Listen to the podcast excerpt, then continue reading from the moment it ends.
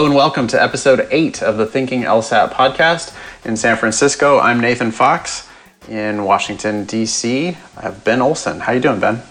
Good. I just got a big printer up in my office right now. It was 800 pounds, um, and it was a miracle that it got into the office. So I need a new printer badly. My printer sucks, and I like I've was actually spent half my morning fighting with mine. Um, well, I, I, could recommend an 800 pound one if you'd like. Okay, yeah, I think that might be a good call. Uh, the listeners might not be too excited about that. No, discussion. no, I'll, I'll tell you later. cool. So today on the show, we have a guest. Uh, his name is Zachary Calo, and he's a friend of Ben's. We'll get into that uh, discussion later. First, we're going to start with some LSAT strategy discussion. Today, we're going to talk about reading comprehension. But uh, actually, before I wanted to do that, uh, Ben, I wanted to talk to you a little bit about our stats for the show. Have you been been looking at them at all? Uh, I looked a couple days ago. All right. Um, so, what, what what have you seen? Well, the fun, the part that I think is really fun to play with is the geography stuff. Have you looked at uh, what states and what countries we're we're, we're big in?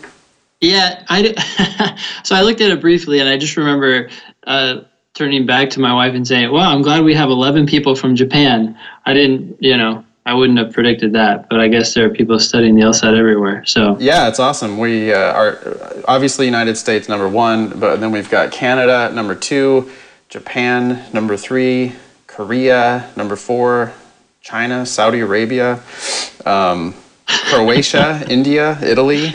It's very exciting. So, for the listeners out there, um, I'd actually really love to hear from you if you're uh, listening from Croatia or uh, Saudi Arabia or some other uh, far off place. We'd love to hear from you. Um, I'm Nathan at foxlsat.com and Ben is Ben at strategyprep.com. You could also make a note on the show pages at thinkinglsat.com and just say hello. We would we'd love to hear from you. We'd love to respond. Um, and then the other thing that I found was pretty interesting was looking at the states.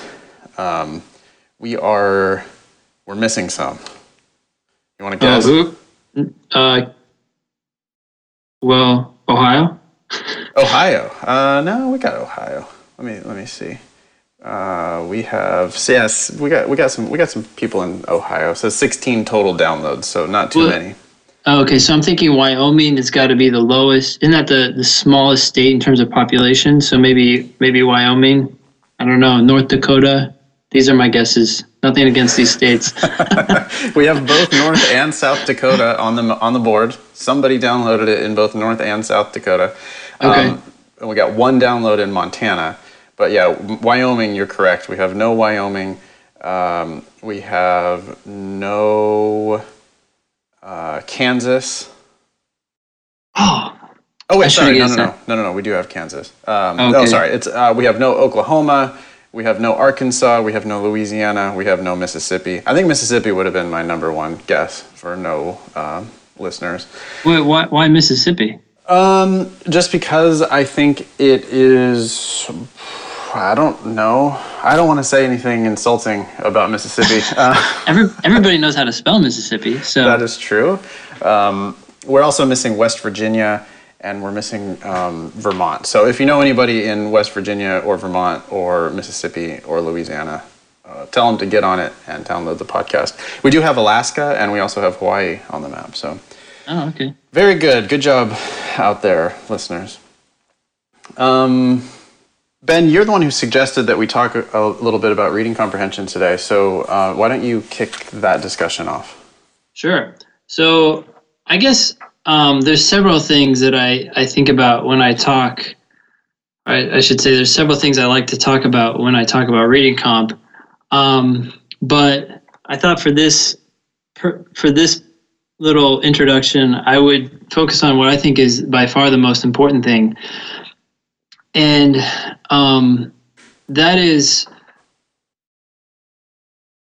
as as you're reading the as well as as I'm reading the reading comp passage. You know, you have four in in the reading comp section, and as I'm reading through one of them, my number one goal is to figure out the main point of the passage, why the person is writing the passage.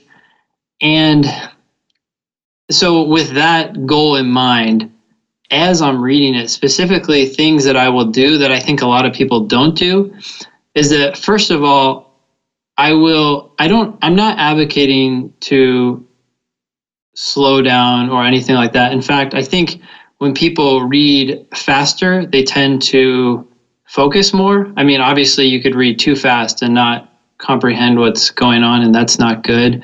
But when people, um, you know, try to pick up the pace, I think they tend to focus more so that it can actually increase comprehension to some extent. So I'm not saying to slow down, but when I read a sentence that I don't understand, um, I will immediately stop and reread it, especially at the beginning, so that I can kind of understand where the passage is going.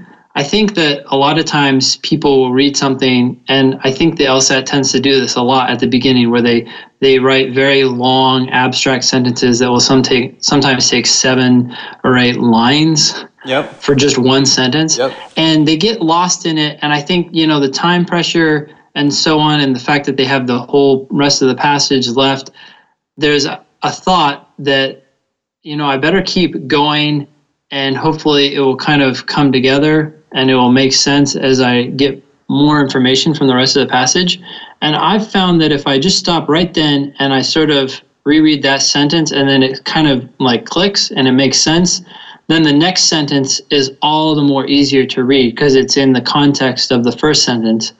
So again, I'm not I'm not saying to like go really slow and parse this all out, but at least at the beginning, I kind of want to understand, get a clear picture in my mind where this passage seems to be going, and I'll usually try to predict it as well. And then sometimes I'm wrong, but that prediction is a guide for me to figure out ultimately what this person is trying to prove. Yeah, I think your your tip about not reading the next sentence if you didn't understand the previous sentence is a really important one. And I don't know that I've ever seen that written down in an LSAT book, um, but I, I think it's I think it's really really useful. Um, the LSAT in a lot of ways is a battle of will. And the reading comprehension, especially, is a battle of will, right? You have to force yourself to stay there. You have to force yourself to pay attention. You have to force yourself to really get what the author is trying to uh, trying to drive at. And yeah, I, Yeah. I think what what a student would do, especially a student that's feeling the time pressure, a student would read a sentence and not really get it, but but say, "Oh, I don't have time to re to reread this. I need to keep moving forward because I got to get to those questions and answer them." Um, but the problem is, if you do that, you end up not understanding the next sentence either, and not understanding the sentence after that. And next thing you know, you have to reread the entire passage. Yeah. So yes, I, I exactly. really love that tip. I, I really love that idea of like, you know, if you didn't understand the previous sentence, you're not going to understand the next one either. So make sure you understand that first sentence before you move on. Um, interesting Mm-hmm. when you say that you're predicting what's going to happen next in the passage. I think I do something similar. Why don't, why don't you tell me what you mean by that? Well, um, so once I let, us say I read the first sentence and I don't understand it, and so I stop right then and I read it again, and the first sentence is talking about how some scientists believe that black holes are, uh, I don't know, spinning a lot faster than we think they are, or something like that. Okay. Um, so first, uh, first clue there, this, this person is telling us what some scientists think, not necessarily what he or she thinks. So I'm just wondering in my mind, oh, is this person going to say that they're wrong?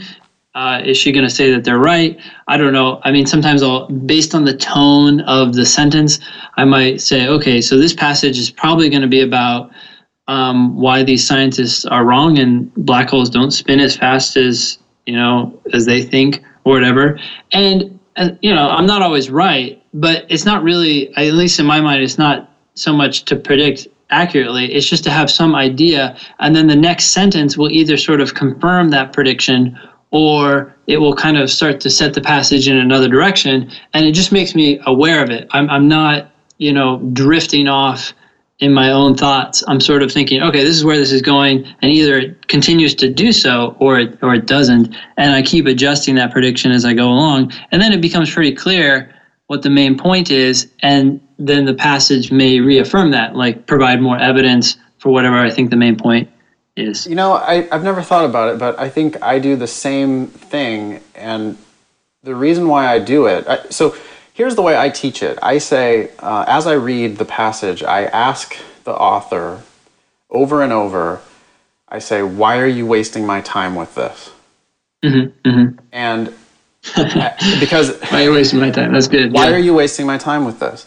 Because it puts me in a position where I now have to pay attention to the next thing that the author says. Mm-hmm. But I, I do think that as I go, I am I am trying to predict like, oh, you just told me that some scientist believes that black holes might be spinning faster than we had previously believed. Why are you wasting my time with this? Do you agree with this scientist or you, do you disagree with this scientist? And mm-hmm. the point isn't that I am going to comprehend the passage by predicting what the author is going to say next, but the point is that by making a prediction, I will notice when the outcome is revealed. Yes, that's yes, what you're exactly. saying, right? You know what? Yeah, Here, or, so I have an analogy. Um, sorry to talk over you. I have, I have an analogy no, for this. Um, so there are sports that I don't give a shit about.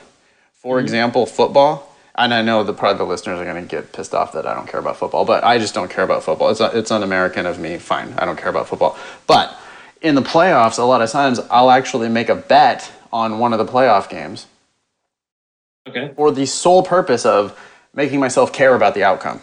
For the sole purpose yeah. of giving myself a rooting interest. Like this year, yeah. I actually made money betting against the 49ers. Now my California uh, listeners are going to really hate me, but I, I made money this year betting on the Seahawks just because I knew that I could get a bet. It would be really easy to say, hey, you want to bet 50 bucks? I'll bet 50 bucks on the Seahawks. And I got people to take that bet, which then gave me yeah. a rooting interest in, uh, in the game. But you're actually doing this in the reading comprehension. I, I find this fascinating.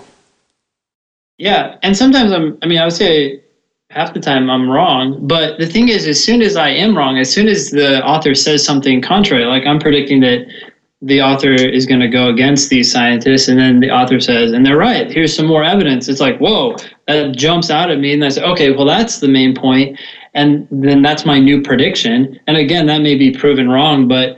Uh, a lot of times the author then starts providing evidence and it's like oh okay i was right. And so then the rest of the passage is a breeze because it's sort of like you know what the point is and you're just reading through the rest to see what you know pieces of evidence the author is using to support that point. And so a lot of times i feel like i can read faster yeah, I think I noticed that the other day actually. I was doing a reading comprehension passage with a student, and I, I was really careful and really slow in the first paragraph or maybe the first two paragraphs. And then I noticed that somewhere in the third or the fourth paragraph, I was totally skimming over some of the stuff because I, I could tell that it was like, oh, well, here's a list of reasons why the author thinks this is a good idea. But the point was, to figure out that the author thinks it's a good idea. Once I got yes. that, then I got the main gist of the passage. Like I've already comprehended the passage. The rest of it yeah. is just detail, and if I need to go back to the passage to find that detail, I can do so. Yeah. Oh, exactly. And I mean, the other thing too is once you know what direction the author is headed, in other words, they think this is a good thing or they think this is a bad thing, that makes eliminating a lot of answer choices super easy because you're just saying, well, the author was going in the other direction. He didn't like this book, or you know, right. she did like this book, or whatever. So. Yeah, the point is not so much that your prediction is going to be correct. the point is just that the prediction is going to to help you figure out whether to help you pay attention long enough to know whether you were right or wrong. Yeah. Okay, so just to recap, uh, this is this is I think really great stuff. Um, I think there are three tips, maybe. Number one was don't read a sentence uh, if you didn't understand the previous sentence, and this is especially important at the beginning of a passage. Yes. Okay. Mm-hmm. Number two was uh, make a prediction about what the author is is thinking so that you can that'll help you to pay attention to the rest of the passage mm-hmm. and then a third tip might be once you have figured out the author's main point if you're going to skim maybe you can skim later on in the passage yeah but probably not at the beginning. Yes, and I and I would add to that. I, this is just a thought I had as you were giving those tips. Um, so, and you gave them in a good order because you said, you know, reread the sentence if you didn't get it, and then you said make a prediction. Well, I think a good test is if you can't make a prediction on where the passage is likely going, maybe you don't really have a very clear understanding of what was just said. Like it's a little cloudy. I think that's absolutely right. Fantastic. I'm glad we had this little uh, discussion. Maybe we'll talk about reading comprehension more in the future. This was really useful. Yeah. All right. You want to go get our guest? Yeah, great. Thanks. Let's do it.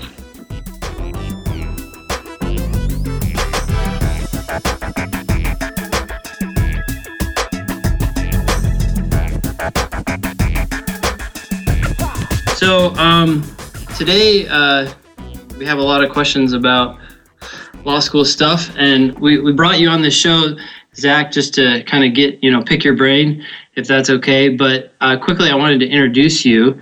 Um, so about three years ago, uh, Zach reached out to to me and said, "Hey, do you want help with admissions consulting?"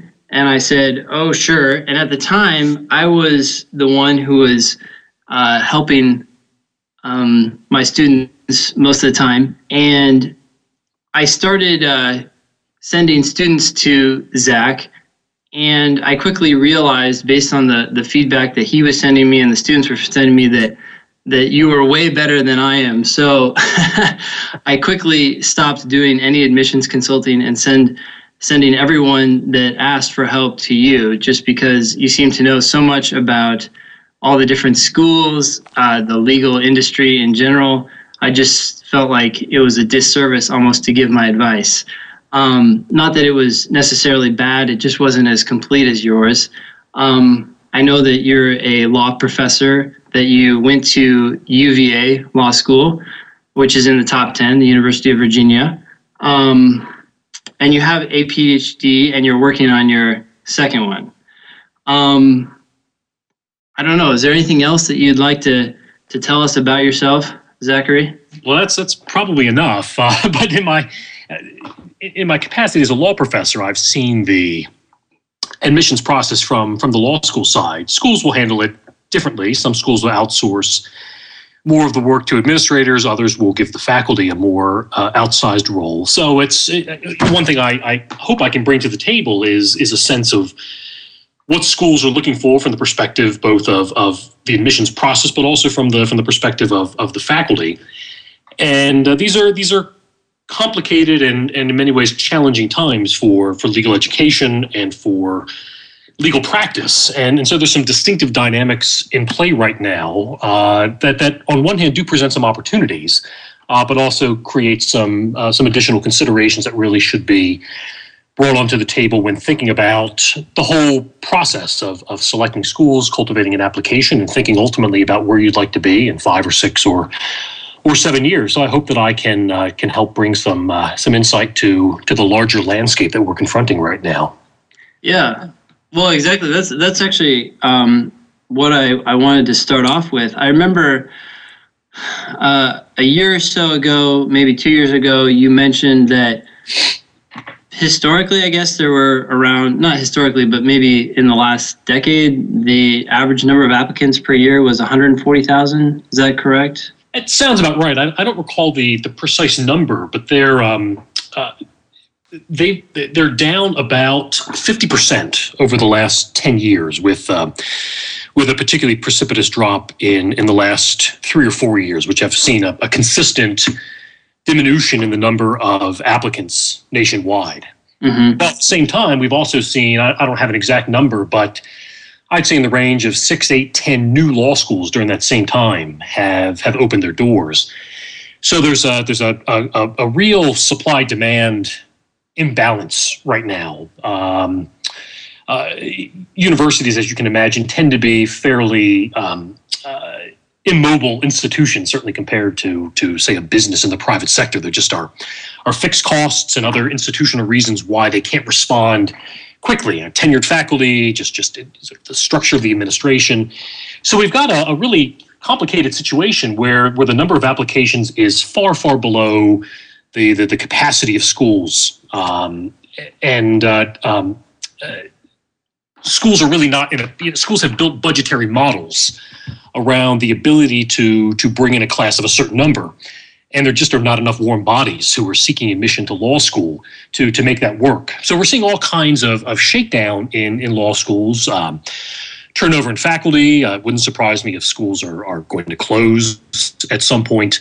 There have been some some interesting uh, trickle down effects of this in terms of how schools understand their pedagogical function. I mean, just the structure and the character of legal education is changing in some interesting ways we might want to discuss because it does bear on on the experience one will have while in law school. So it, so it's a complicated time right now for for law schools, uh, and and you know, part of this, of course, is in response to changes in in the legal industry more generally, uh, hiring being down across the board. Though I, though I did see a piece just a couple of days in the Wall Street Journal that that hiring at big firms is is up about ten percent, but but it's going to take some time for that to have any real, I think, trickle down effect on on admissions. Um, so this complicates the process by which applicants need to think about what they're getting into. But of course, one of the upshots is that schools are are really desperate to get good good applicants in the door, and and are willing to make significant financial uh, offers to try to make that happen. I mean, there's, there's this balancing act, right, with schools. I mean, they need to make their budgets work. Mhm. Uh, They also have have uh, you know, reputation matters in the law school world, probably more so than any other field of, of higher education. So there's this constant balancing act between we just need enough paying customers to to to come out on the right side at the end of the year. But we've got numbers to worry about. You know, we've got our SA, our LSATs, we've got our GPA, we've got our, our reputation and our ranking. So different schools have dealt with this in different ways. Some have uh, just just decided, in some sense, to to move beyond the rankings game. They've they've just uh, kind of dropped a deep institutional concern with with numbers and ranking. Other schools have. Oh yeah, Would you say that that's true for the the uh, the higher ranked schools and the top? No, no, it's just the opposite. It tends to be at the, the lower ranked schools that were already at something of a market disadvantage that have now made probably a rational decision, recognizing that that they just don't have enough resources to to to compete in that game. And, and their more immediate concern is is one of the existential variety. It's just it's just having enough students in the door. The uh, the, the schools at the at the elite or even just the higher end of the spectrum have have, have by and large maintained their, their their historic numbers, and in fact, in some cases, have have actually increased them. So, competition to get into your top ten, your top fourteen, your top twenty five schools, wherever you want to draw that line, is is in many ways as competitive as ever. Though, though, even at some of those schools, the implications of of, of all of this shakedown are being felt. Uh, schools are cutting class sizes, uh, you know, smaller numbers than further down the line, but you're seeing smaller class sizes. You're seeing uh, less investment in in some of the perks on, say, the faculty side. I mean, you know, there's there's a bit of a trimming of the fat, but um, but in terms of the kinds of credentials you need to get into what you would think of as your most elite competitive national schools, not not much has changed on that end. Well, so wait, maybe one way they've kept their numbers is by reducing the class size, so they don't have to accept as many people, and then they can still remain somewhat selective. That, that's right. Uh, I, I think the the drop in class size has been much less severe. Uh, I just I heard from a colleague of mine at at uh, at the University of Virginia that they're looking at a cut of around ten percent. So so it's not insignificant, but it's much less much less significant than you're seeing at schools further down the food chain, which simply I mean which which really are, are struggling just to get enough people attracted in their school.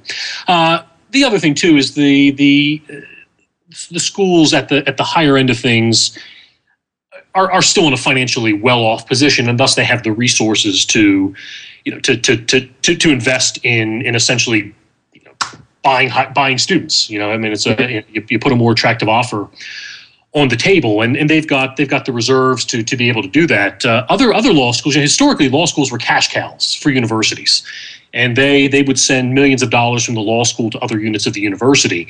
In many cases now, universities are actively subsidizing law schools to to keep them afloat in the hopes that in two years, three years, four years time, things will things will recalibrate. What what like what tier of law schools do you think are doing that? Are we talking the you know between fifty and hundred, or you know? I guess I'm just trying to get a sense of Yeah, it's Where it's does it flip? know. It, it, it's hard to know exactly, um, and I'm not sure you could just draw a line somewhere in the U.S. News rankings and say schools below this spot are responding in this way. It's it's a bit more scattershot. It's a bit more. Some of this, of course, is responsive to to market conditions.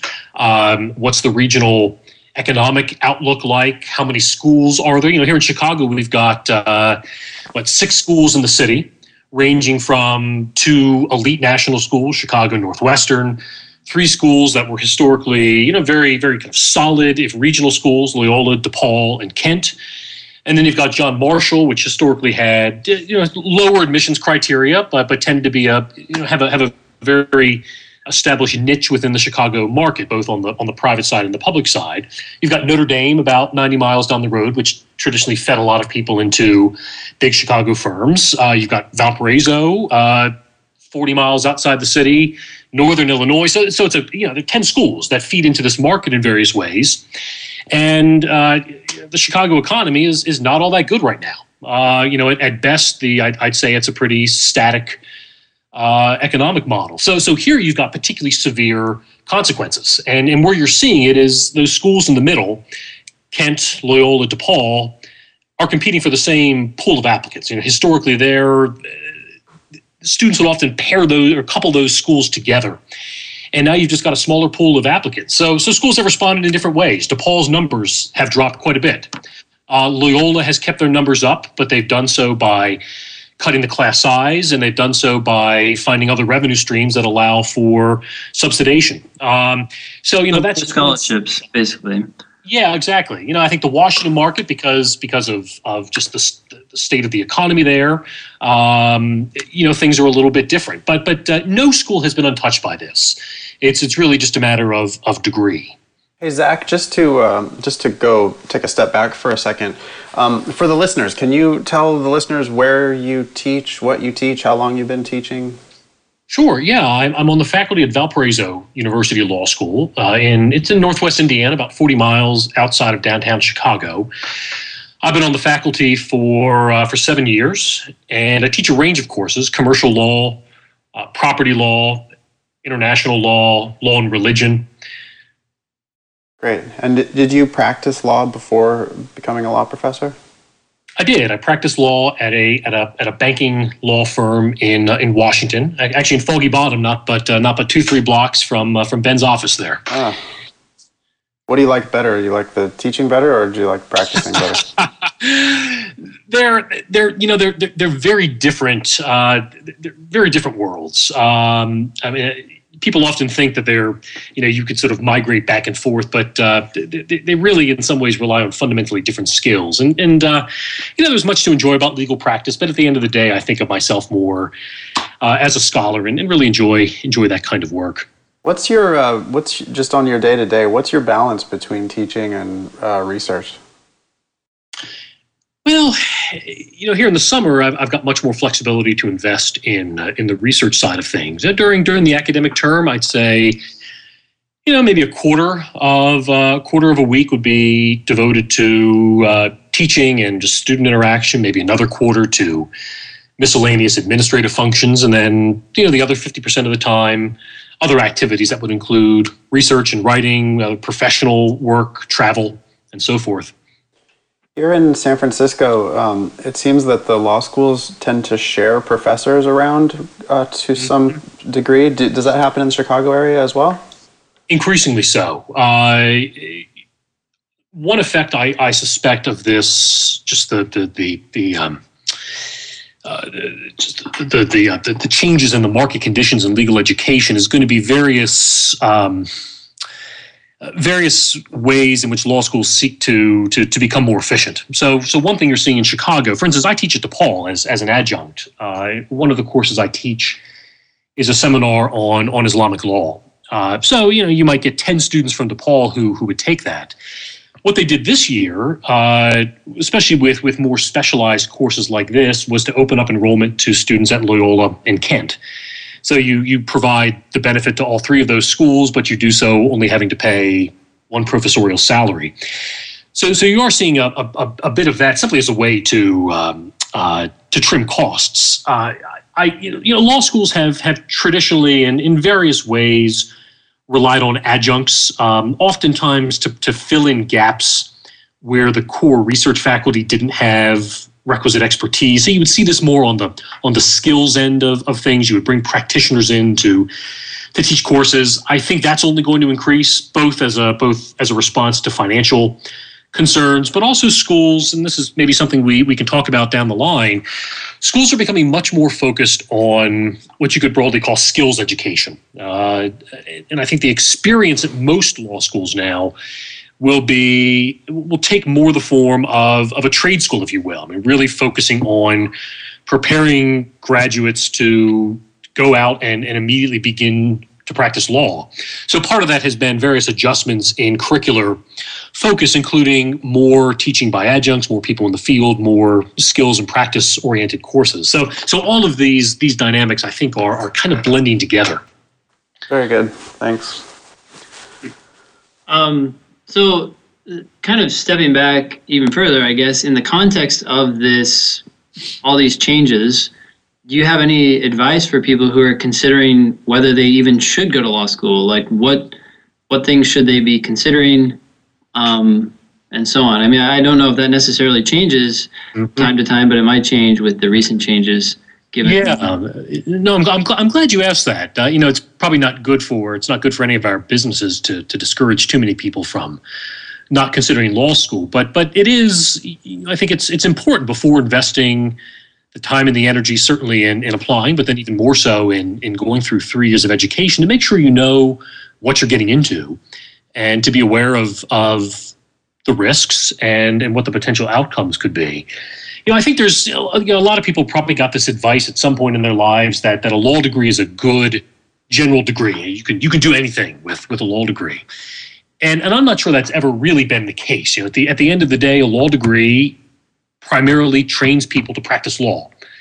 And, and that's important to keep in mind. I mean, I, I would I would almost never counsel someone to go to law school unless they were aware of what they were getting into and were actively interested in the practice of law. I think that's going to be all the more the case now. Uh, you know, law school will be more and more skills oriented your you know your experience certainly in say the third year of law school is going to be getting your feet wet in various kinds of, of legal practice activities or simulations um, so you know if you don't if you don't have at least a, a, genuine openness to to being a legal practitioner i think you need to think twice about about getting involved in this mm-hmm. now that said uh, one thing that we're seeing in, in, in large part as a response to the employment market. I mean, if, if you know, the, this data is all available online, but the employment statistics for recent law grads has been horrible the past couple of years. Uh, law schools are required as part of the accreditation process to report to the American Bar Association, the, the accrediting agency, the percentage of graduates employed at graduation and then nine months out. And the, the term of art is they have to be employed in a job requiring a JD. So not not necessarily the practice of law, but a job that could be plausibly described as requiring the skills of a, of a JD. So you can you can you in fact applicants should look this up as part of the process of, of doing their due diligence on schools they're they're considering applying to. But the numbers have been awful. You know, the employment market has been has been terrible. Uh, and, and, part of the response to this by law schools, I think, quite quite uh, quite wisely, has been to try to uh, both invest in terms of programs and resources uh, ways to allow the JD to be used in other settings. Um, you know, law and business being being a, a, one area where you've seen a lot of activity. So so incorporating aspects into the JD program that would allow a graduate to to go into business, to go into consulting, sort of activities that aren't narrowly speaking the practice of law. Uh, so so so there are some opportunities out there for that, and and there are also prodding students to think more creatively. And a lot of law schools now are putting on programs, bringing in speakers and alums who can who can spark creative thinking about other employment possibilities. Now, th- that still leaves open the question of whether eh, one should go to law school with the thought of doing something other than law. You know, there, there. Are, I'd, I'd, I'd be willing to, to entertain someone trying to make a case for doing that. But but I think there's still a rebuttable presumption against spending three years and six figures to to do that if you're not open to practicing law. But but I think you know just out of necessity, people with uh, recent graduates of law schools who want to be actively employed at a salary that allows them to pay off their loans are going to have to increasingly think about options outside of the practice of law. And you know, just as I mentioned before, part of I think part of the part of the prudent exercise of due diligence and thinking about where you're going to apply is what can schools offer in that respect? What are graduates doing? Uh, what percentage are employed, period, but also what percentage are finding opportunities outside of the traditional pathways, local firms, government, etc. Yeah. Now, one thing I've heard a lot recently is I hear a lot of students saying, um, "I'm I'm going to go to law school if I can get into a top ten program, but if I can't, then I'm not going." And sometimes that gives me pause because I think, well, why you know why are you going? Are you really interested in practicing law, or is this just about getting a degree at a great program? Mm-hmm. Wait, I don't know. Any any thoughts on that? Is that yeah, no, there's a, there are multiple layers, I think, to that question. Though it though it's though it raises a very serious point that should not be summarily dismissed. Uh, law is, as I mean, you know, you, you went to law school, and you, I mean, you know that uh, you know law school is incredibly hierarchical and and uh, prestige driven in ways that are that are irrational, in ways that I think are, are destructive. But but it's it just it just is the way that it is. And by and large, there are certain firms, there are certain jobs, there are certain judges who hire clerks who will not consider you if you don't go to a certain law school. I mean, you know, there always are exceptions, but in the aggregate, if you look at who gets hired at the big firms in Washington and San Francisco and Chicago, if you look at who gets hired for the appellate clerkships, if you look at who gets hired to, to work in prestigious federal government jobs, etc., mm-hmm. they tend to come predominantly from you know a, a, smaller subset of law schools. I think it's somewhere in the range. You know, academia is is the same way. It's upwards of eighty some percent, I think it is, of all law professors went to about 10, 12 schools. So, you know, so one answer to that question is if there if, if you know what you want to do, and the odds are doing that thing requires a certain credential, then then it's not irrational to say, look, if I don't get into one of the 10 or 12 schools, if, if my goal is to be a law professor and I can't get into one of those small set of schools, then you've got to question the wisdom of, of the time and money investment. Now, I mean, if your goal is to be a lawyer, you know, to be a practicing lawyer and just to have a have a thriving and satisfying career, I think the story gets more complicated. Um, you know, outside of you know, you'll see different different groupings sometimes you'll hear the top 14 uh, law schools, which which I believe was invented by the dean at Northwestern Law School, which just happens to have been ranked number four. Uh, you'll, so you'll sometimes see the top 14, but you know you can sort of pick and choose what your number is. But there are there are a relatively small set of schools that I think are truly national. You know, they they they they truly have a, a national alumni base and employment scope. Um, I would say, by and large, outside of that group of school, you know, Yale, Harvard, Chicago, Stanford, NYU, Georgetown, Virginia, Duke, Penn, Michigan, Berkeley, Stanford, etc. Outside of that that list of schools, almost everything becomes local. You know, law at the end of the day is still, in some very determined ways, a local profession. Um, so if someone came to me and said they, you know, they want to practice in know, Cleveland, and they got into, uh, you know, a really good school that was ranked 40th and they got into, you know, Case Western, uh, where would I say to go? I'd say probably go to Case Western. Uh, you know, so so there so there are other there are other dynamics at play, which is you know you've got to think about the the the embeddedness of the school you're looking at in the employment market where, where you want to be. Now, all that said, I'll, I'll, I'll add one more thing, which is you know it's it's an issue that that we confront at a at, at the school where I teach, which uh, you know we we struggled as a lot of schools have in recent years with with with getting our students jobs. And you know, I mean, I'll be frank about it. If if you get into a lower ranked law school and you're looking at having to make a significant financial investment to attend that school, then you need to think seriously about whether this is a wise use of time and money. You know, it's three years, it's significant debt, it's money not earned, and then it's you know interest on that debt while you're looking for a job. And uh, run the numbers but you know if you if you're trying to service $150,000 in debt it's really hard to do that on $50,000 salary or $60,000 salary. So you know I'm I'm not dissuading people from making that decision. I think there are very good situations where can and perhaps ought be made. But if if those are the best options on the table uh, I, it, there's a there's a difficult conversation that needs to be had. And, and, and I think a lot of people, understandably, really have their hearts set on law school. You know, it's something they've wanted to do. They've worked hard. They've invested in the process. And their impulse is to go to law school. You know, they get it, they get into that one school, or they get into those two schools, Mhm. and those are the options on the table. And and it's understandable. You know, you you you want to you want to chase the dream, but um, look at the numbers. Look at what percentage of students are employed. Look at how much they're making. What what the median salary is, and you, you know you've got to make.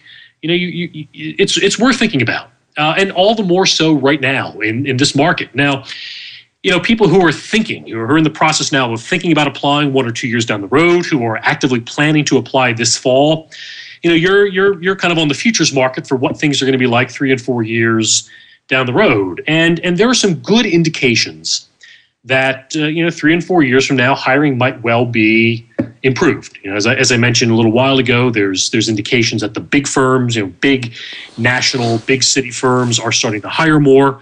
Uh, that might well trickle down to your smaller and mid-sized firms. Government sequestration is over, etc. But all that said, and this is this is something nobody quite knows, but it's one reason why law schools are still viewing themselves as in a really tenuous position, even if employment starts to improve some. Is there are good reasons to think that that what we saw when the legal market began to collapse, uh, you know, around the same time as the as the financial markets more generally, that that what's going to be erected in its place is not just going to be more of the same, but rather we're experiencing some fundamental structural changes in the practice of law and the organization of the legal market, reflecting the unwillingness of big corporations to pay hundreds of dollars an hour for first year associates to do work, the internationalization internationalization of law. You know, I mean, a lot of work can be can be outsourced now in the same way that that manufacturing can be outsourced. I mean, there there are well trained English speaking lawyers in India who, who can do work for pennies on the dollar. Technology is profoundly changing things and, and, and eliminating entire fields of law.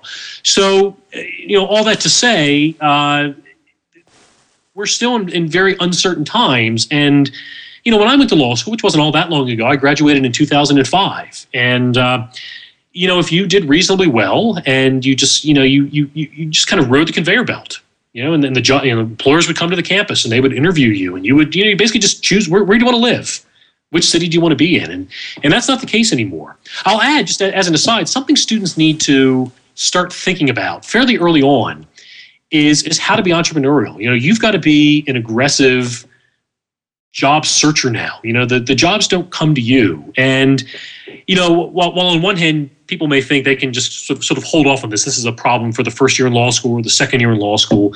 But I think it actually makes sense to, to begin thinking about these questions early on as part of the application process. Where are you going to apply? What legal market are you going to target? Where do you have connections, personal and familial connections? Um, what's the story you're going to tell? Do you want to be in public law or private law? Do you want to work for the government or do you want to work for a firm? I mean, you need to start crafting the uh, you know the, the resources that that are going to define your professional possibilities early on in the process and and I think ultimately this folds into some of the strategic thinking that one should bring to bear uh, even even to to to the application process Um, speaking of that, I wanted to ask some questions about the personal statement and so on. But Nathan, did you have any questions before that?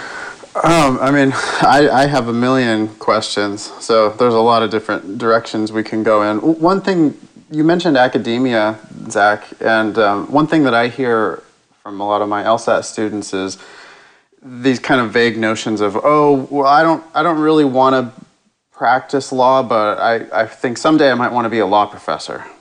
What's, uh, what, what might you say to that line of reasoning? Yeah, I mean, we'll have to be a little bit speculative because I think the law professor market is is also changing. But uh, you know, I know both of you get a lot of very high caliber, high achieving, well credentialed students who who go to top ten schools. I mean, for for Ben, I've worked with a number of students in in just the past couple of years who've gone to Yale and Harvard and the kinds of schools that that at least in principle put that option on the table. So step one is if I mean if you have an inkling of wanting to be a law professor, step one is go to a school where that historically remains a possibility. Uh, step two would be uh, well, let me let me backtrack. The, so historically, and even even up to the, the years when I entered the teaching market, there were very well defined pathways that one would follow. You went to a top ten, top twelve school you did well academically, you served on the law review, maybe you clerked Uh, you practiced law, you know, probably in a big market, you know, in a, in a, in a name firm, in a, in a major metropolitan area for a year or two, not too long. You know, you practice for too long, you got you got tainted. So for a couple of years, or you know, you practice for the government, you, you know, with the with the Department of Justice, so you know, fairly high prestige uh, uh, practice, but again, only for a short period of time. And you wrote, you had to publish, uh, and increasingly those publishing demands went from you know, one article to two articles to three articles. But but people sort of knew what the criteria were, and and so you could make a judgment about about uh, the viability of of, of doing that.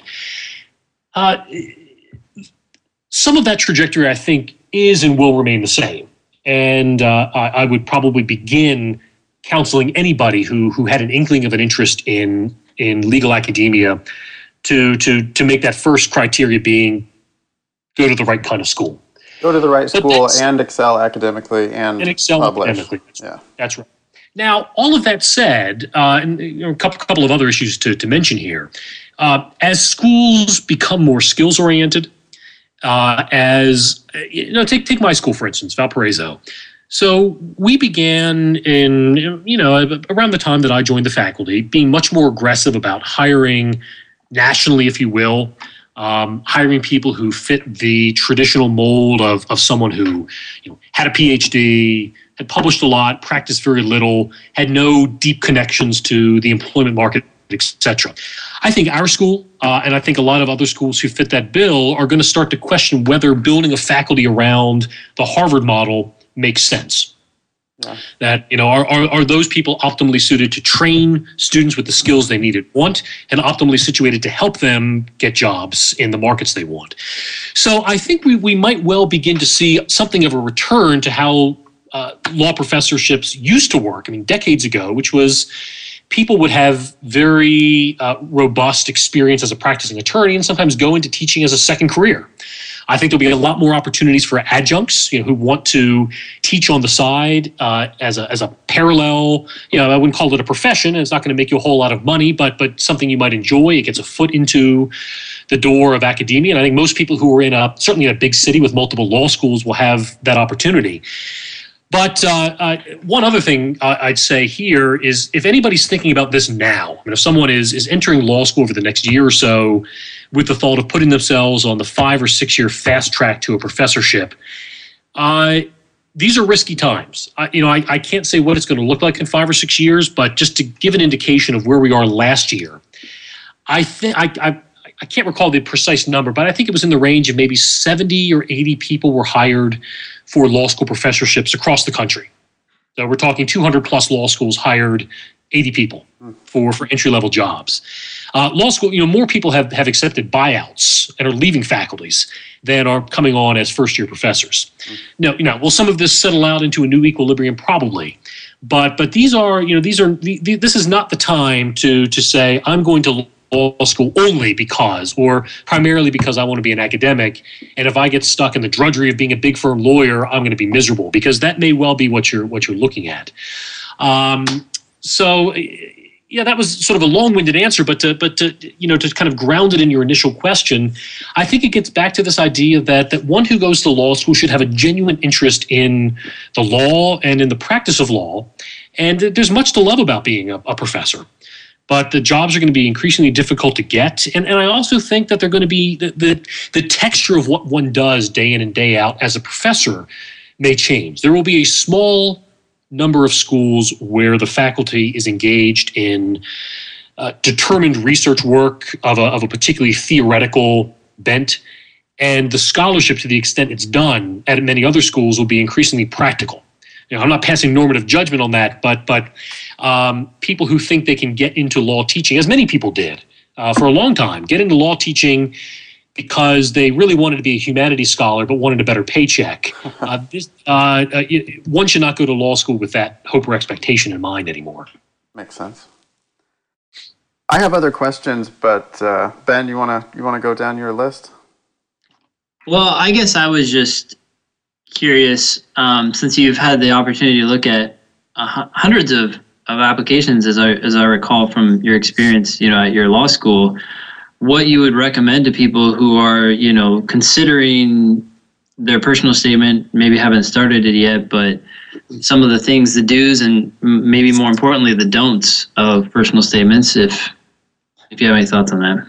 Yeah, let's see. A couple couple thoughts we can we can work through here. Um, on the don'ts, uh, one thing that I, I, I almost categorically reject as as a as a as an approach to a personal statement, and there's a lot of advice out there on various websites that will that will counsel you to do this. But but I, I think it's it's very difficult to pull off, and when it fails, it fails miserably. And that's the personal statement that takes the arc of uh, challenge in my life, challenge overcome. Now I'm a better person and I want to go to law school. Um, there, there's some subversions of that which are not which are not awful, but but I think a lot of people feel the need to invent a challenge in their life or, to present themselves as as having been beset with incessant hardship. Uh, and sometimes it's authentic. And if it's authentic and this is something that's deeply meaningful to the person and perhaps has colored their their decision to go to law school, then then you know I'm I'm not counseling against building a personal statement around this. But but that narrative arc is one which so so many people will will embrace, and it it, it oftentimes just comes across as trite, enforced, and inauthentic. A second a second model that that also I think there's a certain presumption against adopting is the why I want to be a lawyer statement. Um, there, there are there, there are many occasions where a a a personal statement might appropriately uh, touch on either either obtusely or or in some cases quite straightforwardly the matter of why one wants to go to law school, what one wants to do with a law degree, etc. And and again, this is not something to be categorically rejected but equally so, you know, a statement that that builds itself around, I, I studied criminal justice and I watch lots of Law and Order, and I'm passionate about this, and that's why I'm going to go to law school. Rarely works well. Let me step back and, and kind of indirectly get into the question of what then makes for for a good application. I think here there's no you know there's no single answer. And, and any attempt to, to boil this down to, to some pithy propositions probably fails to capture the complexity of the process and ultimately what needs to be the individualized nature of the process. But I, but I would say this what a personal statement that really succeeds should do optimally is to reveal the writer and the applicant to be a thoughtful, a creative, a reflective, and a serious person to show yourself to be a good writer, to be self aware, to be reflective about yourself and the world, and to build from there. You know, to build in ways that might well touch on law. Maybe they don't touch on law at all. But, you know, if, if you're a serious applicant with the credentials to be applying to law schools, assume that people reading these essays know that you want to be there. And, and, and, and, and you know that's that's that's prima facie there. So your job in the statement isn't to try to persuade the reader that you want to go to law school, or even necessarily to explain why you want to go to law school. It's to reveal part of who you are. You know that you're that you're critical, that you're a good writer, that you're a serious thinker, etc. And once you know once you adopt that general starting point, then the process of figuring out the what, you know, what to build your statement around becomes on one hand of course more complicated because because you know your whole life becomes becomes potential fodder but equally so i think it becomes much more liberating you know you can you, know you just have an opportunity in the space to think about what matters most to you you know what what what you're passionate about and uh, and once you can kind of settle on that then i think actually the process of writing a statement unfolds quite well uh, one one other tidbit um, a lot of statements, most statements, will either incorporate and often begin with an anecdote, you know, something sort of a personal story, and they and they thus have a sort of narrative quality about them. Mm-hmm. Uh, I, you know, I'm I'm somewhat suspicious about forcing this. You know, when when the story's not there to force it. But but that said, I, I, I do think it is the case.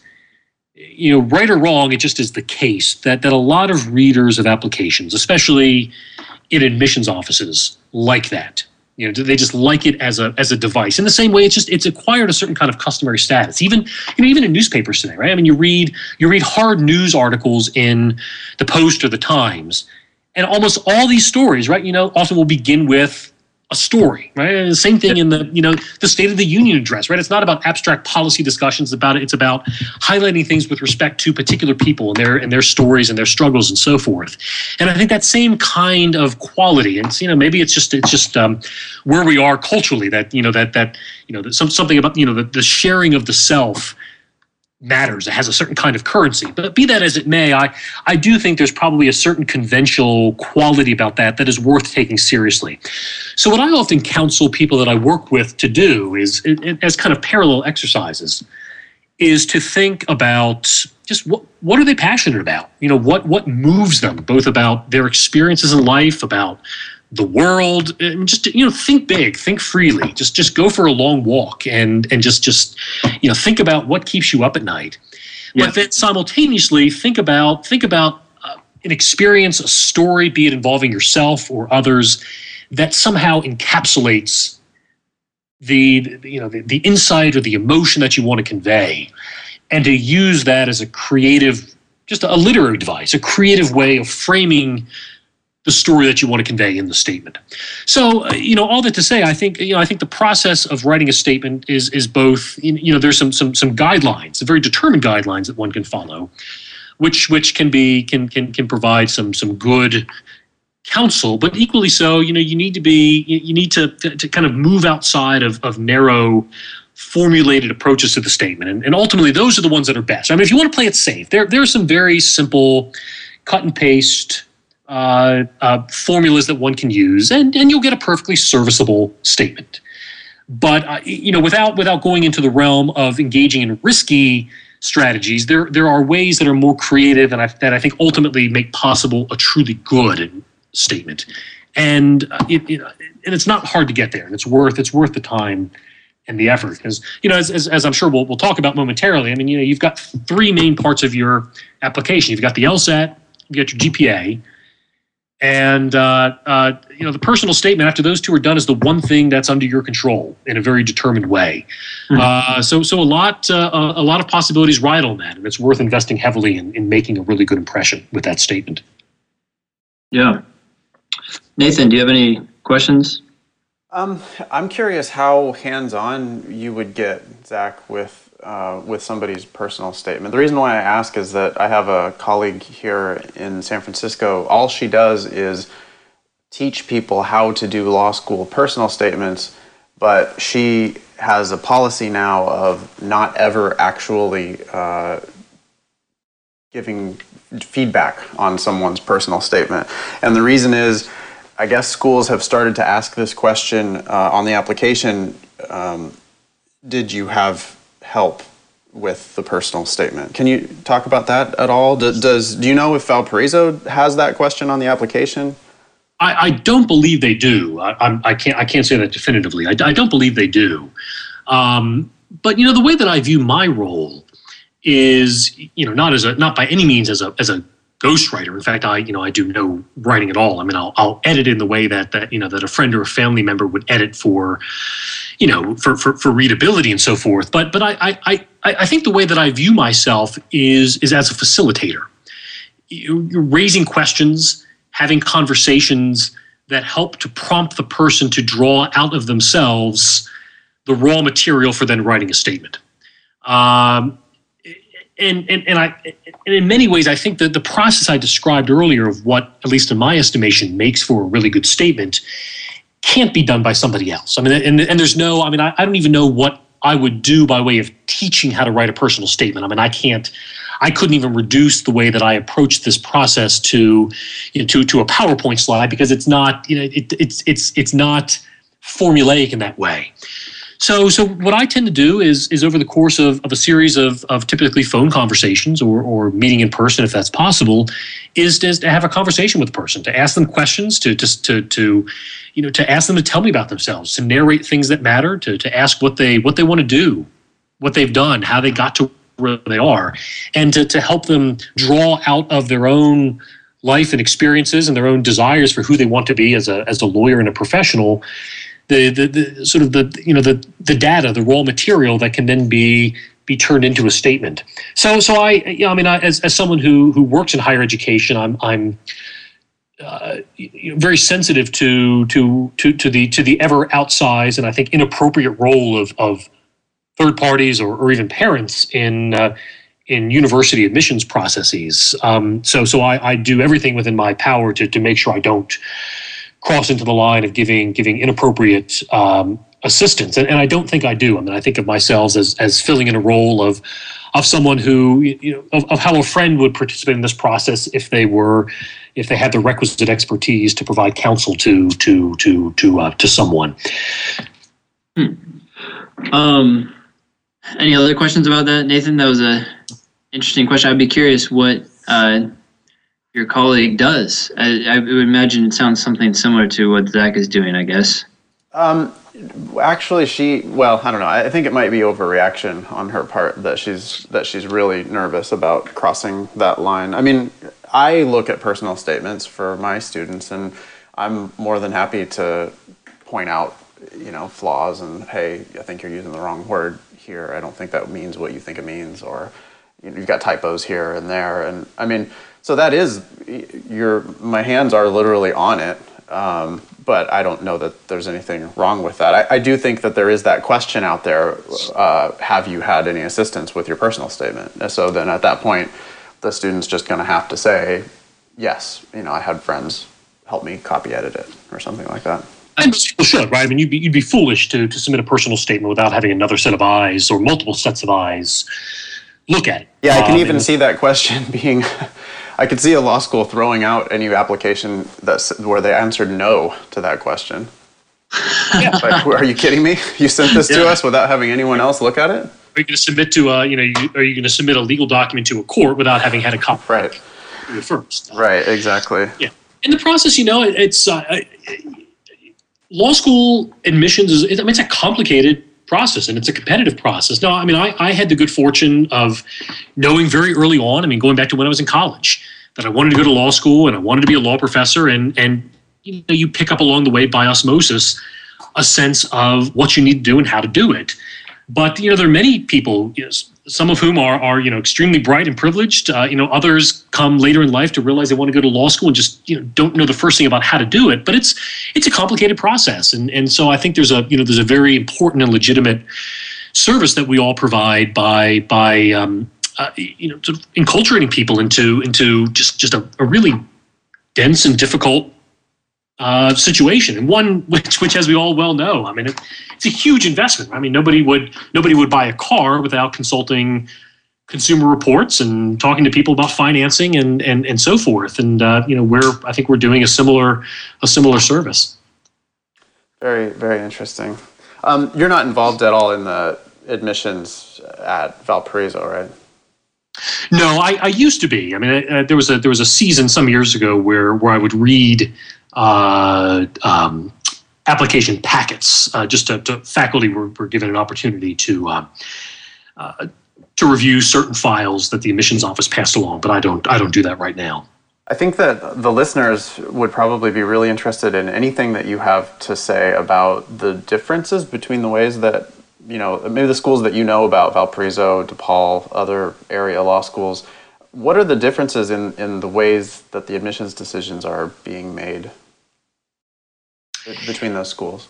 Yeah, I, I, I can really only speak to, to, to my school with any any any real real clarity. Um, I, would say this, and I'll kind of kind of step back and, and offer perhaps some some some broader remarks. Um,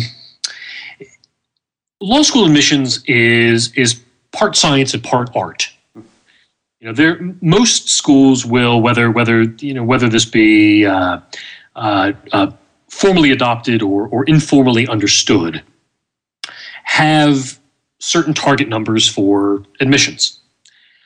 And you know, you can kind of tell. I mean, I you know, you can tell just based from from past admissions data that's that's publicly available, as well as just a sense of the school about where those numbers are.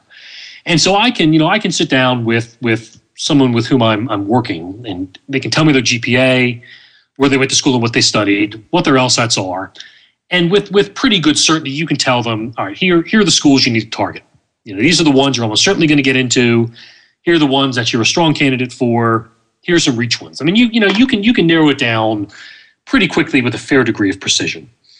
Uh, now, the, the challenges of recent years have really opened that up in some unpredictable ways. And so, so, it, so it is a buyer's market right now where people whose credentials three or five years ago may not have positioned them to get into certain schools or might not have positioned them to get uh, the kind of money that they're now able to get from certain schools uh, has changed.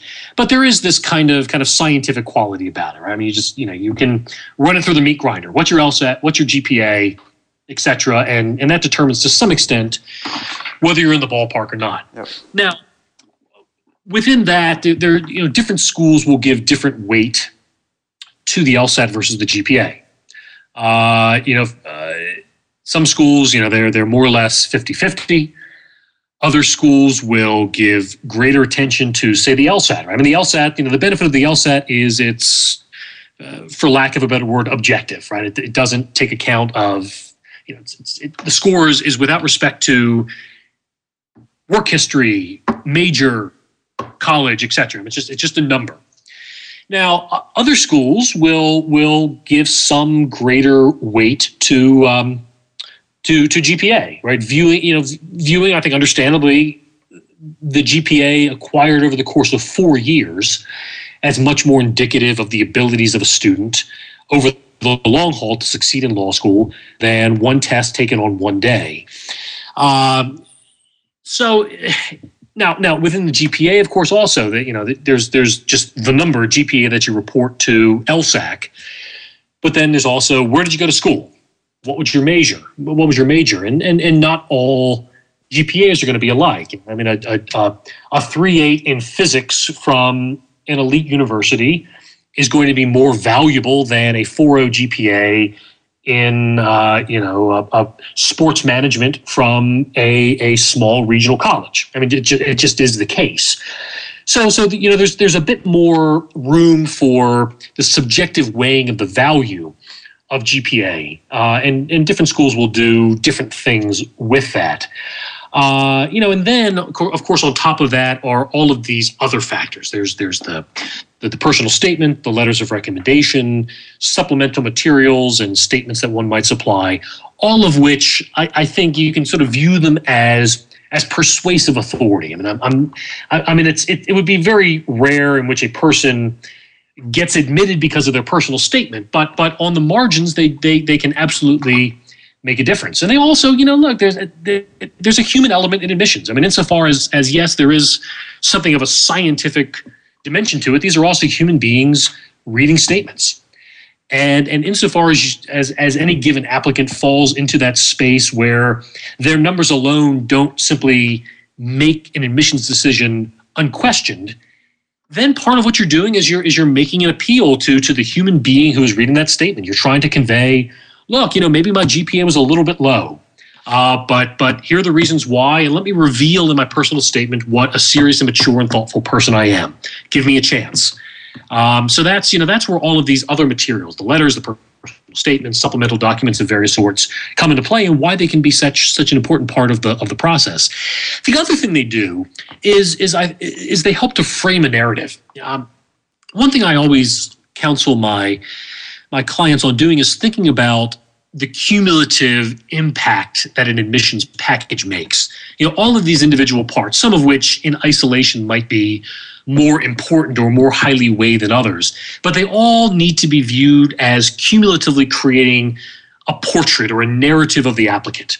And there has to be a way in which it all makes sense. You know, the college you went to, what you studied, your LSAT, what you've done by way of work experience, your personal history, etc. You, you know, part of what you're doing is presenting a composite portrait of you, the applicant, and appealing to, you know, appealing to the people who are reading these these these statements, or reading these these these, uh, these packages, and making decisions.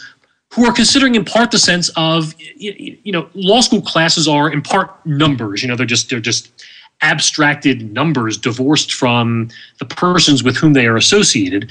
But law school classes are also composites of human beings who, who represent all sorts of, of different experiences, different ages, different races, different genders, etc. And, and universities are deeply attuned to this, are deeply attuned to having classes that are diverse in various ways, that are, you know, that, that kind of cr- create classroom dynamics that that are deemed to be um, uh, uh, uh, beneficial in the aggregate. And, and so part of what you're doing is, is appealing to that. You know, you're making a case that you bring something to bear, that you'll contribute as an individual and not just as a couple of numbers.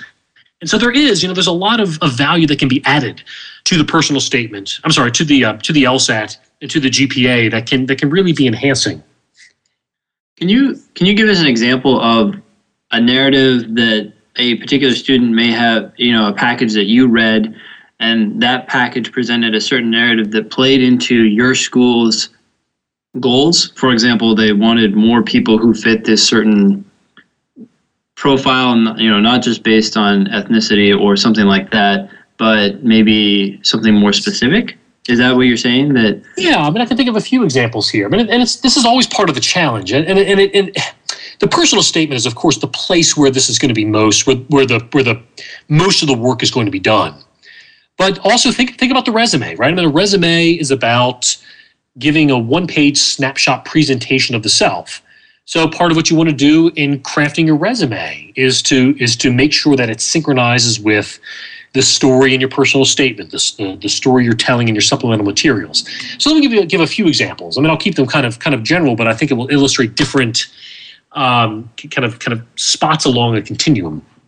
Uh, I mean, I, I have worked with people in the past who had remarkable and challenging life experiences. People from other countries who came to the U.S. under very difficult and challenging circumstances, and um, it, I mean, really, you know, sort of got got to college and got through college through dint of hard work and good luck and so forth. And you know, in one case, this person wanted to do human rights work, wanted to go back to her native country, which is is beset with all kinds of, of political and economic challenges and be involved in in in in healing that nation. Now, in her case, you know, revealing the complexity of her life as a way of speaking to why she wanted to be a lawyer made sense. I mean, so that was you know sort of the so the narrative arc of her statement was was was really appealing to the life history and the challenges. Um, I've dealt with other students or seen applications from folks who were older non-traditional students um, you know, maybe fo- I mean, I can I can think of a number of people who, you know, came from kind of working class backgrounds, paid their way through college, first generation college students. Uh, you know, just worked really hard to get a bachelor's degree. Uh, many of them have had children, and now they're you know now they're say in their early 30s and they want to go to law school. So these are folks who you know they they they just you know by and large don't know the law school game. I mean, they they haven't they've been out of the university world for a while.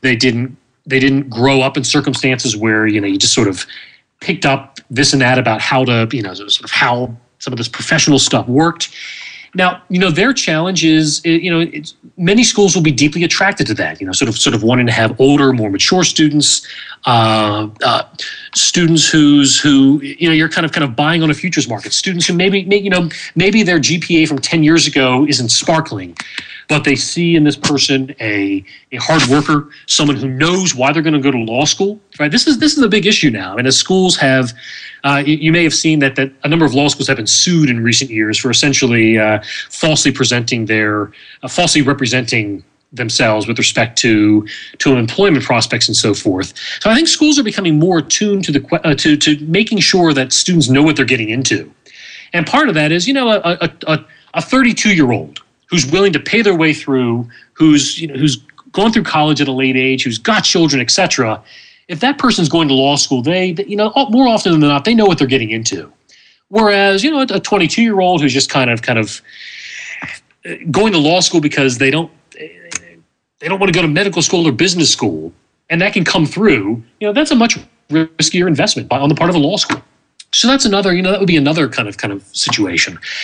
You know, I've also dealt with students on a number of occasions who, uh, you, you know, who have nice credentials. Maybe maybe they're not sort of sparkling in the you know in, in a, in a in a way that just kind of screams perfect and elite and, and so forth. And part of their challenge is, I mean, I mean, I remember working with a couple of folks who who just said, you know, I'm I'm just kind of you know my my my, my life is just kind of unremarkable. You know, I sort of grew up in a upper middle class family, and you know, I've got, got both of my parents are professionals, and I went to a good school, and I did pretty well, but not great. And now I'm 22 and I want to go to law school. And, and sort of there, the challenge is what do I do? You know, how do I make myself appear anything other than just, you know, just kind of kind of an average kid who was a, you know, a, a, a, in a fraternity in college, and here I am on the doorstep of law school.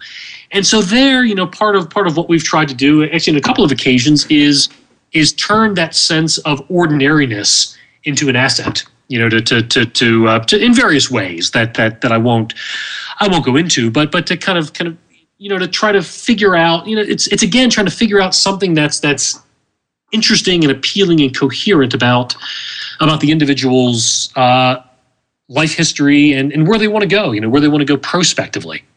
Yeah. So uh, sorry to interrupt for a second. I'm I'm just curious about the nuts and bolts of this. Like, so at your school, they gave you as a faculty member, they gave you packages to review. That's not always the case, right? At other schools, they do. No, no, that's right. I, I think in, in most schools now, uh, the the admissions process is almost entirely outsourced to non-faculty people in the admissions department. Which has like seven or eight people, or yeah, it would, it would vary based on the size, but uh, you know, four, eight, yeah, sort of depending on on the size of the school and the resources. But yeah, it's almost it's it's done almost entirely by, if you will, lay people. Um, so so the applications come in and they sort of filter them maybe based on these numbers, right? And then they start divvying them up based on the numbers and people start reviewing them or some people are like I think I remember hearing that there's sort of like a presumptive, you know, people who are presumptively going to be denied, people who are presumptively going to be admitted, and then you have the people in the middle. But maybe it's more nuanced than that, or what's your experience? I, I, I think that's right. That that probably, uh, you know, in, in speaking here in the broadest terms, that that what a lot of schools would do is essentially divide things up in the tripartite way you just described. So, so there's some people who, I mean, I mean, unless they've got a felony or you know some sort of some other reason that that that demands additional scrutiny, you know, they, they've got a 4.0 and they've got a 173 LSAT, they're getting in, right? We don't, you know, nothing else really matters unless so so so they're in. And then you've got folks who who's no matter no matter what they do, their numbers are just too outside of of the boundaries of what the school deems acceptable. So, you know, they might be issued more or less summary rejection notices. Then the action is really going to be in the middle. And these are folks who might fall within, you know, sort of the, the 25 to 75% range of that school's admissions profile. And they're the question, you know, and they're the they're they're going to be the um, the applications that demand further scrutiny. And they could come, you know, as, as you as you gesture towards, then these will come in all shapes and sizes. I mean, they could be students who's uh, you know who are just sort of on the on the margins of of where the school likes to see their numbers fall, and thus you can only admit so many students of that sort without pulling your numbers down. So you have to go to second and third order factors. They It'd be students who maybe went to a, a really challenging university or a challenging took a challenging major, but their GPA was a little bit low because of that, and so there's there's kind of scrutiny in, in that in that respect. Someone who had a you know whose whose GPA was dragged down by you know a really bad freshman year. Uh, and so the school wants to, you know, we'll dig a little deeper in, into that. Um, you know, students who are non-traditional in various ways. I mean, you could sort of concoct all manner of, of scenarios, but you know, I think at most schools, uh, you know, most schools that aren't either at the very high end of the spectrum, and thus will you know have have both the need and the liberty of of being much more hard on the numbers, or schools on the back end of things which uh, have a, have a lot more flexibility with the numbers. You know, most applications at most schools will fall in one way or another into that middle criteria. So in some ways, as an applicant, part of the challenge is to figure out, all right, what's what's my sweet spot? What are those 10 schools where I really fall into that sweet spot? You know, you might still apply to a couple, three schools that, you know, where, where you fall out of the sweet spot and, and you and you, you know, position yourself in various ways to, to hopefully outrank yourself. But you know, your main challenge, I mean, if the goal is to go to law school and to get a competitive financial package, it's to figure out what those eight or 10 schools are where you really fit the profile and you're going to fall into that, you know that that meet of candidates, and then figure out how to structure your application in a way that's going to make you most competitive. How many schools do you uh, usually advise people to apply to? Yeah, you know, it's that's that's a hard question, and I, I mean, I don't I don't have a standard answer to it. You know, with with the LSAC process now, it's you know when when I applied, it was it was a matter of you know sort of lying out manila folders all over my bedroom floor. And so so there was a certain just kind of kind of cost and administrative burden to apply yeah. to too many schools. With with LSAC now it's uh, it's a lot administratively easier. It's really just a matter of of ponying up the money. I mean there is a point of diminishing returns. Uh, here, here's what i let me kind of kind of answer your question a bit a bit in a, in a bit of a roundabout way. Sure. um, couple of issues here. Now with with the market the way it is, I think there's actually a good case to be made now for perhaps applying to more schools than you ordinarily would. Because there's some opportunities to be had. You know, you might be able to get an opportunity a school where five years ago you wouldn't have gotten in. And it's hard. I mean, those kinds of schools that it's it's the, the scientific side of the calculation is a little less precise now than it than it historically would have been. So there's a good case to be made for applying to what you might historically have called a reach school, uh, because you know there's a legitimate chance you might get in. Uh, that's that's one that's one issue. Uh, Sorry, Zach. Just yeah. Curious, when you said more than you ordinarily would, like ordinarily, are you talking about ten to fifteen, and so more now is like twenty to twenty-five, or 20 to twenty-five might might be too many, but but I think there's really an individualized determination here. I mean, another issue is this, or just what, what are the students' applications? What, what are their what are their criteria, or their I'm sorry, not their criteria, their uh, their um, their qualifications. Right? Um, uh, and and let me let me phrase that more precisely. What's the fit between their qualifications in the schools which they aspire to go to? Now, if someone has sterling credentials, they very well could prudently, and I would probably advise them to just you know just apply in a blanket fashion to the top 10 or 15 law schools. See which one you get into that that combines best ranking best financial offer and go there. You know students who, who don't have that luxury i think there's a need to be a bit more creative. And and that could lead to making a determination that 8 to 10 applications is right. It could mean 12 to 15 here's another thing that i that i that i counsel people to do again, if you're operating outside of that national elite market, things really start to get local very quickly. So, in that case, one thing you do is you start to think about all right, if I want to practice in Cleveland, it, it, doesn't make sense to apply to 18 schools scattered all over the place. You know, if you were if you were if you were an undergraduate at, at Ohio State or the Ohio State University, and you want to practice law in Cleveland, it makes no sense at all to apply to the University of Houston Wait, what about what about using like let's say you got in, you had no intention of going to Houston, but you were able to get in and get you know just by chance because you don't know which schools are going to want to give you money, but they give you money and then you use that or yeah. Houston or wherever else you ended up getting money as leverage. Well, that's right. That's and that, that's and that's precisely where I was going. Is, is oh, okay. that works? That works best though when the schools you're trying to use for leverage view themselves as a natural competitor with the school against which they're competing. So, you know, Houston and Case Western have no, you know, they don't view themselves as competitors. They have no meaningful point of contact. Um, but if, if the schools that you're, you know, if the schools at issue are, you know, Cincinnati, Ohio State, and Case Western, well, you know, there, there's some some common turf that they that they share they might be competing to some extent for the same students. And so the incentives rise. So part of what I always counsel students to do, especially the ones who who aren't adopting the I'm just going to apply to the top 10 schools, go to the best one. If I don't get into one of those, I'm not going to do it.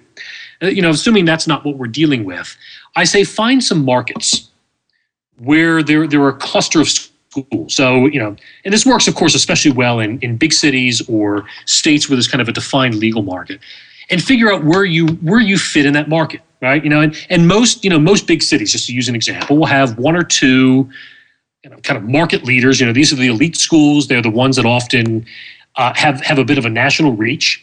You've got a cluster of schools the next step down which are really solid well regarded schools but they still nevertheless have a have a local focus more or less And then you often will have a kind of a third layer of school or schools that are also local, but they're local in a different way. You know, their admissions criteria aren't as high. They're going to be targeting smaller, different kinds of firms, maybe local or city government, as opposed to, you know, your, your kind of leading local firms. So, I mean, some examples, right? I mean, in Philadelphia, you've got Penn, and that kind of stands off to itself. Uh, and you know, a lot of Penn graduates aren't going to stay in Philadelphia. They're going to go to New York. They're going to go to Washington, etc. Then the next step down, you've got Villanova, Drexel, Temple, um, Rutgers, Rutgers Camden, even Rutgers Newark in a different way. So you've got four schools that that are kind of clustered together in various ways. And then the next step down, you know, you have you have um, Widener, which is uh, in Delaware. Um, uh, I guess there's not really another kind of school in that in that bill directly in Philadelphia itself, right? But you've got four schools there. So you know maybe you're maybe you think Temple's the best of them, but you know you should just apply to all four because if you get into Temple and Villanova, Villanova might well have an incentive to get you in because you're a student that they desire, and they're going to be much more likely to give you money if the competitor is Temple, as opposed to if the competitor is Houston or you know American University. So part of the strategy is is is thinking about kind of kind of natural clusters of schools. You know that could be elite schools of the national market. It could be schools in a particular city. Uh, it could be schools in a in, in, in a region. You know, and, and this pattern that I just did with Philadelphia. This you know this plays out with a lot of markets. Boston, same way. You know, Harvard at the top. Then you've got BC and BU, and then you've got um, uh, you know. Uh, I'm trying to think of the other. Um, you know, you got UMass and uh, uh, New England College of Law. I mean, there's sort of other other schools in the market, but you you tend to have the same market segregation. Washington D.C. You've got Georgetown, and then GW and Mason and American and Catholic, and then the University of D.C. Right, and so so part of what you know part of what you need to do is figure out where you want to be, and then figure out the right place within that market to target and for the financial side of things, figure out how to position yourself to leverage those schools against other sort of, sort of competitor schools, if you will. To that to that point, um, I get emails from my students asking me how they should go about asking for more money. Do you have any insights on that? Yeah, um, it's it's expected. Um, so so it's not it's not something one should be should be shy about. They're not going to um, have their offer of admission revoked because they're asking for a no, I've, I've never never heard of that. They're they're not going to they're not going to have it revoked. Um, obviously, you need to be professional about this. Right. I mean, you know, dealing with you're dealing with human beings who you know there there are professional incentives for them to make good choices, but equally so, there's there's some subjectivity involved, and if you you know you come across as an entitled jerk, you're you're more likely than not to to you know, you're, you're not going to get what you're asking for. Right. But um, you know, it's perfectly appropriate to to approach a school.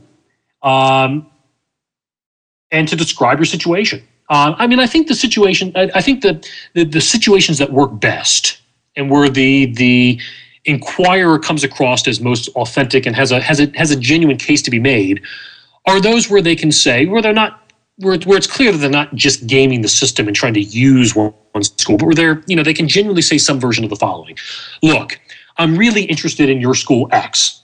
You know, I want to be in this city. Uh, your school makes a lot of sense to me for, for, for various reasons, and you've made a very generous initial offer to me.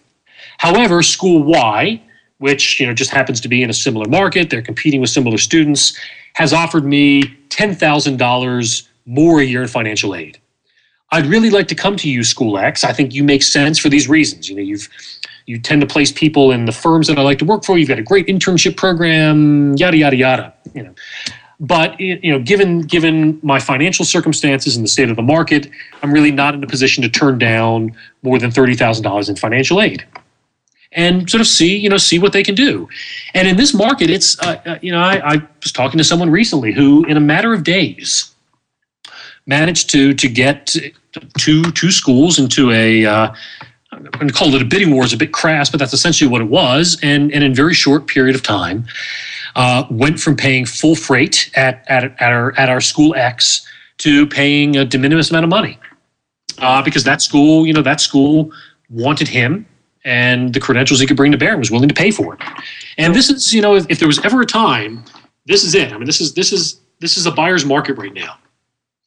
Were you saying that they were that your student was going back and forth? It wasn't just this one time. So they got an offer from school X and they went back to Y and then they went back to X, or were you That's just right. That- yeah, I mean, you you know, I mean, you, again, you need to use kind of kind of good, you know, uh, use good judgment in in how you do this and and the number of times that you do it. But you know, to uh, it's not necessarily a one-off request. Mhm. I mean, you know, I, I, very rarely will it be a you know back, back, back, back, back and forth. Uh, you know, at some point in time, the schools are just going to say, "This is the best we can do." You know, end of end of discussion, right? And and they need to, you know, schools have limited uh, limited financial aid budgets and and varying objectives that they're trying to accomplish by allocating that money. I mean, you know, you've got to get classes with certain numbers, classes that that represent certain, um, you know, certain um, sort of diversity targets, et cetera. So, so, you know, you've got a pool of money and, and you're trying to craft a class that does certain things. Mhm. But but yeah, I mean, it's it's not necessarily just uh, you know a one-off request. I, and I think this this really works best when when you develop a, a meaningful professional relationship with this person or the people that you're dealing with, and and can, can you know and, and can and can come across as someone who is genuinely facing you know a decision uh, a decision that is being made in part though not exclusively by financial considerations and and they understand right and at some point in time they may just be able to say look we we we just can't offer you any more we hope you come if not best of luck but if you know if you approach this as someone who you know is is, is genuinely trying to make a prudent decision that is in your best interest. I think you know I think admissions officers are willing to, you know, to to, to kind of kind of go through that process with you. Now, when you said develop a pers- a meaningful professional relationship with these people, are you suggesting that as soon as, as soon as you apply to a school, you start not bombarding them, but maybe email someone there and just Even you know before you apply, I would think. yeah before you apply and just start Yeah, it's that's a it's a fine line to to to walk on. Uh, I mean, I'm not sure I would. I'm not sure I would counsel everybody to just do that as a matter of course. Now, you know, there, there are a number of good opportunities to to interact with people. So, I mean, if uh, you know, there there are law school fairs. Um, if you're, you know, another great thing to do is after you've applied, maybe even before you've received an admissions decision, if you have an opportunity to visit a school, that provides an opportunity to talk to someone in the admissions or financial aid side of things and then you've got you know then you've met this person and later down the line if it comes to this you can you know the the ability to write an appealing email that begins with you know, it's really nice to meet you. To have met you last month um, you know and, and i'd like to talk with you further about my situation. I mean it, it's it's it's just easier and, and more human to, to be able to do that. Now should you just blindly email people from the from the financial aid or admissions side of things concomitant with your your applying you know probably not unless it's a genuine question. I mean you know i mean if you are genuinely concerned with you know hey i really want to go to school x but but you know your private school you know your your sticker price is this much i'm really concerned that without financial aid i just can't even consider this. Could you could you could you provide me with some some background on possible scholarships or what have you? You know that, that's a legitimate question uh, I, I, think it's probably a little artificial in a lot of cases to just email someone out of the blue. You know, what also just work, works well in most cases, assuming you haven't had an occasion to, to visit a school yet or, or what have you, is is uh, you know once you get an admissions letter, schools deal with this differently. Some schools will will include a uh, uh, an initial financial offer as part of the letter. Others will will deal with admissions and then and then financing separately a couple weeks later. But once you get the financial offer, that's when you can can reach out to to someone in the admissions office and begin a conversation. But uh, uh, you know, visits to, visits to campus can can be useful in in this respect. You know, whether it be before you've heard an admissions decision or uh, a lot of folks I know once they get admitted will then make a visit. You know, and this is especially good to do if you're if you're relatively close to the school and can can do this without it being a an overly complicated venture. But you know you've got you've got your admissions decision, you've got your letter. Go visit the school. Uh, almost certainly you'll be able to arrange a meeting with someone in the admissions office and and sit down and have that initial conversation face to face. and and you know school the the, this, the the the process for this might well need to unfold over several weeks even even a couple of months uh, depending on when you hear from different schools you know there could be a fairly wide spread between when you hear from your first school and when you hear from your last school and insofar as you might want to make decisions between some of those schools that that that that that, that notify you over a fairly wide swath of time you know, this, is not necessarily something that has to be rushed. Yeah, well, it seems like uh, over time would would just build, make it seem more authentic, anyways. In some ways, I don't know, but um, I guess. Well, so I feel so, like we. Yeah, go ahead. So I was just going to mention one, one, one last thing. You know, the, insofar as schools have a limited financial aid budget, when they make an offer to someone, you know that money is locked up until they get a final decision, yes or no. So, you know, part of part of the part of the calculation that schools are going into is they're going to want to invest in people whom they think they might have a plausible uh, that there's a plausible case that person might come. So, like to go back to our Houston uh, Case Western example, you know, they might be similarly ranked. In fact, they probably are. You know, Case Western's what 35, maybe Houston's not not all that far away, etc. But one of the reasons why Houston may not throw money at someone who's saying, hey, uh, but I got into Case Western is from their perspective, what's the likelihood that that, that person who went to Ohio State, who grew up in Cleveland and wants to work in Cleveland, is going to come to Houston? Well, it doesn't make sense for them to lock up some portion of their budget in that student, even if ultimately the money comes back to them. It you know it limits their financial flexibility. So, so this sort of gets back to you know when, when, you're thinking about a strategy, keep keep in mind what's going on in those admissions offices, right? If they view you as someone who might well plausibly come to that school, and if they want you, they said, this is someone we really want. And yeah, our initial offer was sticker price minus $5,000. But, you know, we think, we think we can get this guy by increasing our offer $10,000. They're going to do that. So part of the challenge, and, and I don't even to say it's a challenge is somewhat inauthentic because I think this emerges best when it, when it truly reflects the applicant and what the applicant is trying to do professionally is they're going to invest in people they think make sense for their school and who are genuinely interested in that school. So so keep that in mind when you know when you talk about visiting schools and cultivating relationships with people and applying to schools that that fall within your plausible frame that that enhances your ability to get financial aid because of uh, the, the you know the, the the thinking of financial aid officers. Yeah. Well, on that note, I feel like there's a lot more that we could talk about, but to be respectful of your time, Zach, and um, uh, maybe save some of these for a later date, uh, I feel like maybe we should wrap it up there. Nathan, did you have any other questions? Oh, I do, but I mean, we're uh, we're running a bit long, so I, I think Zach, if you'd like to come back, I think we'd love to continue the discussion. Uh, sounds great. Down the road. Yeah, we'll, we'll plan on a round two, uh, maybe come the fall when when uh, when folks really start jumping into this process. Yeah, that'd be awesome. Um, Zach, how, how do the listeners get in touch with you?